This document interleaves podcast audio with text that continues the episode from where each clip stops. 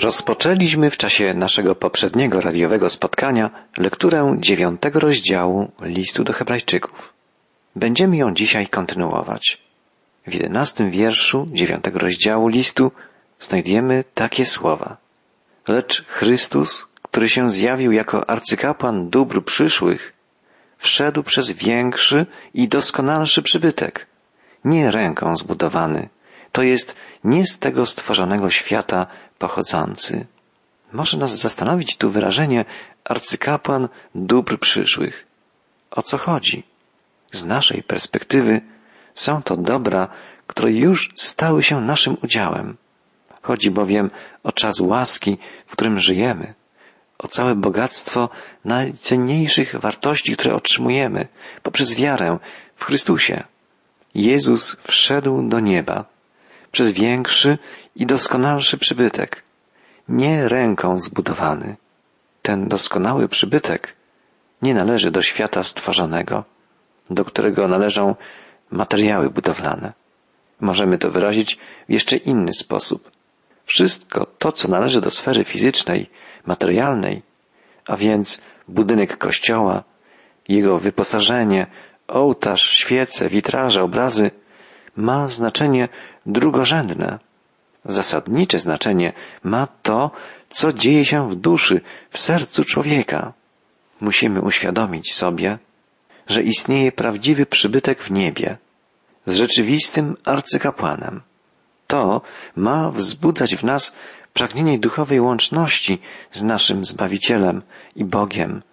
Ma nas prowadzić do wielbienia Boga w duchu i w prawdzie. Możemy wielbić Boga wszędzie i w każdym czasie. W dwunastym wersecie dziewiątego rozdziału listu do Hebrajczyków czytamy, że Chrystus wszedł raz na zawsze do świątyni nie z krwią kozłów i cielców, ale z własną krwią swoją, dokonawszy wiecznego odkupienia. Jezus, wchodząc z własną krwią do nieba, dokonał wiecznego odkupienia. Autor listu podkreśla tu kontrast pomiędzy służbą kapłanów a dziełem Chrystusa. Kapłani wchodzili do świątyni wielokrotnie i składali ofiary mające przebłagać Boga na jakiś krótki okres czasu. Jezus wszedł do świątyni raz, dokonując przebłagania na wieki. Dalej czytamy, bo jeśli krew kozłów i wołów oraz popiół z jałowicy przez pokropienie uświęcają skalanych i przywracają cielesną czystość, o ileż bardziej krew Chrystusa, który przez Ducha Wiecznego ofiarował samego siebie bez skazy Bogu, oczyści sumienie nasze od martwych uczynków, abyśmy mogli służyć Bogu żywemu. Przypominamy sobie, że gdy studiowaliśmy wspólnie Księgę Liczb, czyli czwartą księgę pięcioksięgu mojżeszowego, mówiliśmy o popiele z czerwonej krowy, jałowicy, który to popiół służył do symbolicznego dokonywania oczyszczenia grzesznika w czasie wędrówki Izraela przez pustynię. Teraz wspomina o tym obrzędzie autor listu do Hebrajczyków. Krowę spalano całkowicie, a popiół z niej trzymano w specjalnym, czystym naczyniu. Gdy ktoś stawał się rytualnie nieczysty, na przykład przez dotknięcie martwego ciała, kapłani mieszali prochy krowy z czystą wodą i kropili nią grzesznika, aby mógł on być uznany ponownie za czystego. Zwróćmy uwagę, że spalano w tej ofierze oczyszczenia nie cielca, lecz zwierzę rodzaju żeńskiego, jałówkę, słabszą fizycznie od samca. Nasza słabość powoduje to, że upadamy, że stajemy się nieczyści. Chrystus przyszedł do nas i doświadczył fizycznej słabości, stawszy się w pełni człowiekiem. Dzięki temu Jezus może nas w pełni zrozumieć i współczuć nam we wszystkich naszych doświadczeniach, w naszych słabościach. Ofiara Chrystusa przynosi oczyszczenie i zbawienie ludziom wszystkich czasów, również tym, którzy żyli wtedy, w okresie Starego Przymierza. Abraham był zbawiony dzięki wierze w Boga. zaufał Bogu i był gotów oddać mu nawet swego jedynego syna, Izaaka, żeby okazać Bogu posłuszeństwo. W ofierze został złożony jednak nie Izaak, lecz baranek. Zapowiadał on obrazowo ofiarę Jezusa Chrystusa, Bożego Baranka. To Bóg, Ojciec, złożył w ofierze swego jedynego Syna, żeby nas zbawić. Była to również decyzja samego Jezusa. Czytamy, iż złożył On siebie samego Bogu w ofierze przez Ducha Wiecznego. W tej ofierze swoją wolę ratowania nas i swoją wielką do nas miłość wyraziły wszystkie trzy osoby trójjedynego Boga. Ojciec, Syn i Duch Święty. Czytamy, iż krew Chrystusa oczyści nasze sumienie. Tak, potrzebujemy takiego oczyszczenia. Stale. Jeśli chodzimy w światłości Chrystusa, Jego krew oczyszcza nas z wszelkiego grzechu i trwamy wtedy w bliskiej więzi z Nim i ze sobą nawzajem. Jeśli wyznajemy swoje grzechy, wierny jest Bóg i sprawiedliwy i przebaczy nam wszystkie grzechy i oczyści nas z wszelkiej nieprawości. Tak, nasze sumienie będzie czyste, gdy będziemy szczerzy przed Bogiem, gdy będziemy wyznawać Mu wszystkie swoje błędy, prosić o obmycie świętą krwią Jezusa Chrystusa. Pewien mały chłopczyk zrobił coś złego i przyszedł do swojego taty z prośbą o przebaczenie. Ojciec powiedział mu, niedobrze, że zrobiłeś źle, ale ponieważ przyznałeś się do błędu i poprosiłeś mnie o przebaczenie, wybaczam ci. Po kilkunastu minutach chłopiec wrócił do ojca i znów prosił go o przebaczenie, wspominając o tej samej sprawie, z którą przyszedł przedtem. Ojciec powiedział mu wtedy, synku, ja naprawdę ci przebaczyłem. Możesz spokojnie się bawić, zapomnij o swoim błędzie. Ja ci przebaczyłem i zapomnijmy o tym. Wielu ludzi, którzy szczerze poprosili Boga o przebaczenie im ich grzechów, ma ciągle wątpliwości, czy Bóg im przebaczył. Bóg obiecuje to przecież w swoim słowie. Bóg mówi, moje dziecko, jeśli szczerze żałujesz za swój grzech i ufasz, że dzięki ofierze mego Syna, Jezusa Chrystusa, zostałeś oczyszczony, to bądź pewny, że przebaczyłem Ci wszystko. Możesz z czystym sumieniem żyć teraz jako moje uniewinnione dziecko. Potrzebujemy przebaczenia. Potrzebujemy odpoczynku w wierze, ukrycia się w Chrystusie, zaufania Bożemu Słowu. Pewien wybitny psycholog powiedział, że gdyby sumienie ludzi, którzy popełnili w swoim życiu błędy, mogło być oczyszczone, to przychodnie psychiatryczne i szpitale dla umysłowo chorych opustoszałyby prawie zupełnie. Ludzie potrzebują przebaczenia. Tylko Bóg może nam w pełni przebaczyć. Tylko krew Jezusa Chrystusa może oczyścić nasze sumienie. Czternasty wiersz dziewiątego rozdziału listu mówi o oczyszczeniu naszego sumienia od martwych uczynków.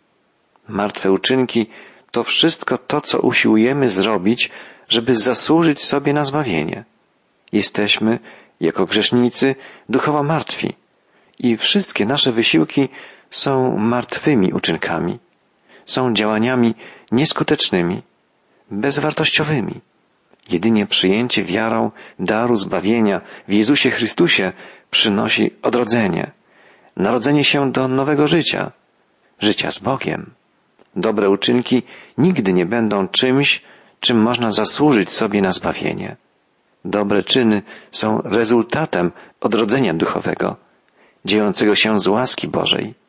Dlatego autor listu do Hebrajczyków pisze o oczyszczeniu naszych sumień od martwych uczynków, abyśmy mogli służyć, naprawdę służyć żywemu Bogu. Nie można naprawdę służyć owocnie Bogu żywemu, jeśli nie doznało się odrodzenia duchowego. Służba Bogu związana jest nierozerwalnie z naszą osobistą więzią z Panem. I jest to zależność wzajemna. Nie można służyć Bogu bez doświadczenia Jego bliskości. I nie można być blisko Boga, nie służąc Mu.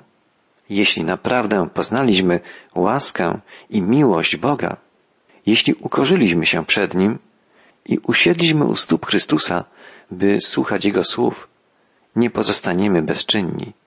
Odczujemy pragnienie służenia Mu, pragnienie zrobienia czegoś dobrego, pożytecznego dla Jego Królestwa. Wszystko to jest możliwe dzięki ofierze i działaniu naszego kapłana, Jezusa Chrystusa. Czytamy o Chrystusie w następnym, piętnastym wierszu dziewiątego rozdziału listu do Hebrajczyków takie słowa.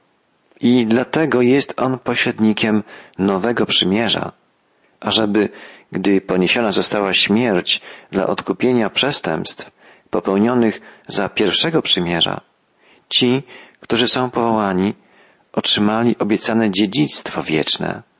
Jeszcze raz autor listu kładzie nacisk na to, że Chrystus jest pośrednikiem nowego przymierza.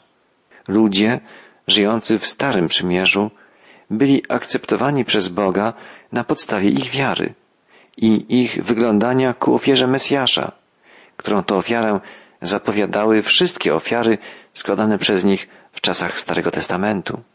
Pan Jezus mówił współczesnym sobie ludziom, Abraham cieszył się, że zobaczy mój dzień i zobaczył i doznał pełni radości.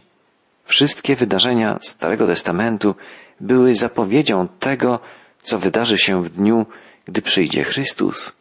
Dalej czytamy, gdzie bowiem jest testament, tam musi być stwierdzona śmierć tego, który go sporządził, bo testament jest prawomocny z chwilą śmierci, a nie ma nigdy ważności, dopóki żyje ten, kto go sporządził. Słowo testament może być też tłumaczone jako wola. Często mówimy o ostatniej woli. Jeśli osoba, która sporządziła testament, wyrażając w nim swoją ostatnią wolę, jeszcze żyje, testament ten jeszcze nie obowiązuje. Zaczyna obowiązywać dopiero, gdy ta osoba umrze. Jezus musiał umrzeć. I to dzięki Jego śmierci zaczęła działać wyrażana przez Boga wola zbawienia nas, oczyszczenia nas z grzechów i naszego uświęcenia. Dlatego i pierwsze przymierze nie zostało zapoczątkowane bez rozlewu krwi.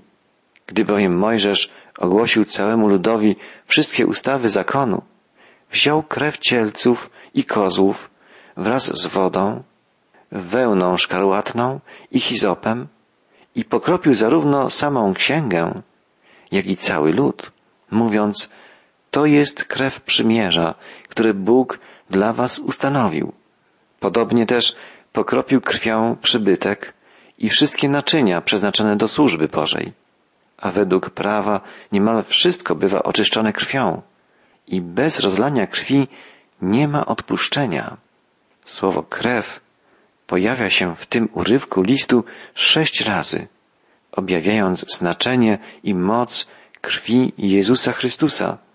Bez przelania krwi nie ma odpuszczenia. Tak nauczał już Stary Testament. Nowy Testament powtarza tę prawdę, podkreślając, że chodzi o krew Jezusa. Autor pieśni, śpiewanej przez nas często, wyraził to w słowach O, jest moc, moc, o przecudna moc w świętej krwi, w świętej krwi. Księga Apokalipsy podkreśla, że zwycięstwo nad grzechem, nad śmiercią i szatanem zostało osiągnięte nie dzięki sile kogokolwiek, ani nawet nie dzięki sile ducha wszystkich wierzących, ale dzięki mocy krwi Bożego Baranka, Chrystusa. Jest więc rzeczą konieczną, czytamy dalej, aby odbicia rzeczy niebieskich były oczyszczane tymi sposobami, same zaś rzeczy niebieskie lepszymi ofiarami aniżeli te. Albowiem Chrystus nie wszedł do świątyni zbudowanej rękami, która jest odbiciem prawdziwej, ale do samego nieba, aby się wstawiać teraz za nami przed obliczem Boga. I nie dlatego, żeby wielekroć ofiarować samego siebie. Podobnie jak arcykapłan wchodzi do świątyni co roku z cudzą krwią, gdyż w takim razie musiałby cierpieć wiele razy od początku świata. Ale obecnie objawił się on jeden raz, u schyłku wieków dla zgładzenia grzechu przez ofiarowanie samego siebie. Jezus oczyścił wszystko, nawet niebiosa, jak czytamy. Czy było to potrzebne? Tak, gdyż tam zrodził się grzech. Bunt Juczenki, najpiękniejszego anioła, który został przywódcą świata zbuntowanych duchów, spowodował, że tak w niebie, jak i na ziemi pojawił się grzech. I niezbędne stało się oczyszczenie całej stworzonej przez Boga rzeczywistości. Chrystus wszedł do nieba, żeby teraz wstawiać się za nami, czytamy. Świątynia, w której Jezus się znajduje, należy do świata duchowego, ale jest rzeczywista, istnieje naprawdę. Jezus zmarł na krzyżu, by nas zbawić. Teraz żyje w niebie, by się za nami wstawiać.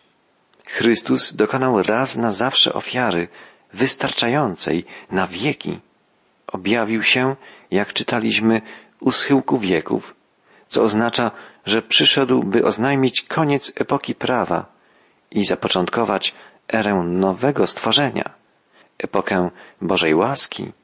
W następnych, końcowych już wierszach dziewiątego rozdziału czytamy A tak postanowiono jest ludziom raz umrzeć, a potem sąd. Tak i Chrystus, raz ofiarowany, aby zgładzić grzechy wielu, drugi raz ukaże się nie z powodu grzechu, lecz ku zbawieniu tym, którzy go oczekują. Śmierć jest czymś, co czeka każdego z nas. Każdy człowiek musi umrzeć. Człowieka żyjącego bez Jezusa czeka po śmierci sąd. Dla człowieka trwającego w osobistej więzi z Jezusem śmierć jest bramą do rzeczywistości, w której oczekiwać będzie na nadejście Chrystusa jako Pana całego świata. Chrystus ukaże się ku zbawieniu tym, którzy go oczekują. Tymi słowami kończy się dziewiąty rozdział listu do Hebrajczyków. Tak, Chrystus przybędzie jako władca całego stworzenia, jako sędzia całego świata. Ale ludzie, którzy do Niego należą, którzy Mu zaufali, nie będą poddani sądowi. Jezus nie przyjdzie ponownie z powodu grzechu, pisze autor listu, to znaczy nie będzie znowu chodził po Galilei, Judei, nie będzie ponownie nauczał, ani umierał na krzyżu. Przyjdzie jako sędzia. Przyjdzie, by osądzić świat. Jednak tym, którzy go oczekują, ukaże się ku zbawieniu. Możemy prawdę wyrażoną w ostatnim wierszu rozważanego przez nas fragmentu biblijnego sformułować bardzo prosto. Są dwie możliwości, jeśli chodzi o grzech, który popełniamy. Albo ciąży on na nas, albo spoczywa na Jezusie. Jeśli nie przyjąłeś ofiary Jezusa, który samego siebie wydał na śmierć, żeby zapłacić cenę za Twoje grzechy, jeśli nie zaufałeś swojemu odkupicielowi, po śmierci czeka Cię sąd, który opisuje Księga Apokalipsy jako sąd ostateczny przed wielkim, białym tronem Bożym. Nikt, kto stanie na tym sądzie, nie będzie zbawiony. Każdy będzie miał jednak możliwość przedstawienia swoich racji, swoich czynów, ale każdy człowiek przechodzący przez ten sąd uświadomi sobie niewystarczalność wszystkiego, co o własnych siłach próbował osiągnąć. W zetknięciu z Bożą sprawiedliwością każdy nieoczyszczony przez krew Jezusa Chrystusa grzesznik dostrzeże swoją winę, ale będzie już za późno. Pamiętaj, drogi przyjacielu, dzisiaj jest dzień, w którym Twój grzech może być usunięty i złożony na Jezusa Chrystusa, który jako kochający Cię Zbawiciel zmarł zamiast Ciebie. Odkupił Cię, byś Ty mógł żyć. Chrystus umarł raz, by zgładzić grzechy, czytamy, i to się już nie powtórzy. On przyjdzie po raz drugi na ziemię, ale nie po to, żeby powtarzać swoją ofiarę. Przyjdzie, by zapytać, czy skorzystałeś z ratunku, który ci dał raz na zawsze, przelewając swoją krew na krzyżu. Gdy Chrystus przyjdzie ponownie, dopełni się Boży plan zbawienia. Jesteśmy zbawieni dzięki naszej wierze w odkupieńcze dzieło Jezusa, jak gdyby potrójnie. Możemy wyrazić to trzema zdaniami, w trzech różnych czasach. Zostaliśmy zbawieni, jesteśmy zbawiani i dopełni się nasze zbawienie, gdy Jezus przyjdzie powtórnie. Chrystus umarł za nasze grzechy w określonym punkcie historii, na początku ery nowożytnej. I Jego śmierć zadecydowała o tym, że zostaliśmy dzięki wierze w Niego zbawieni.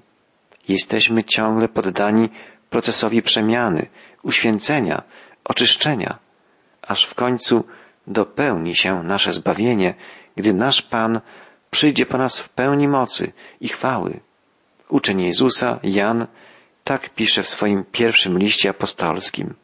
Umiłowani, teraz dziećmi Bożymi jesteśmy, ale jeszcze się nie objawiło, czym będziemy, lecz wiemy, że gdy się objawi nasz Pan, będziemy do Niego podobni, gdyż ujrzymy Go takim, jakim jest.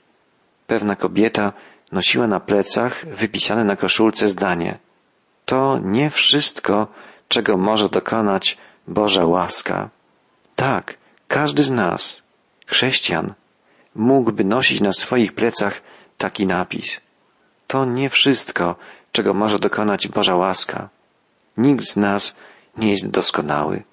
Bóg musi ciągle nad nami pracować. Ale nadejdzie wspaniały dzień, kiedy Jezus Chrystus dopełni swe dzieło zbawienia, dopełni naszej przemiany. Będziemy wtedy tacy jak On, podobni do Niego.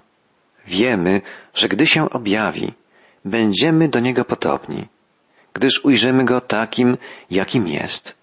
I każdy, kto tę nadzieję w Nim pokłada, oczyszcza się, tak jak On jest czysty.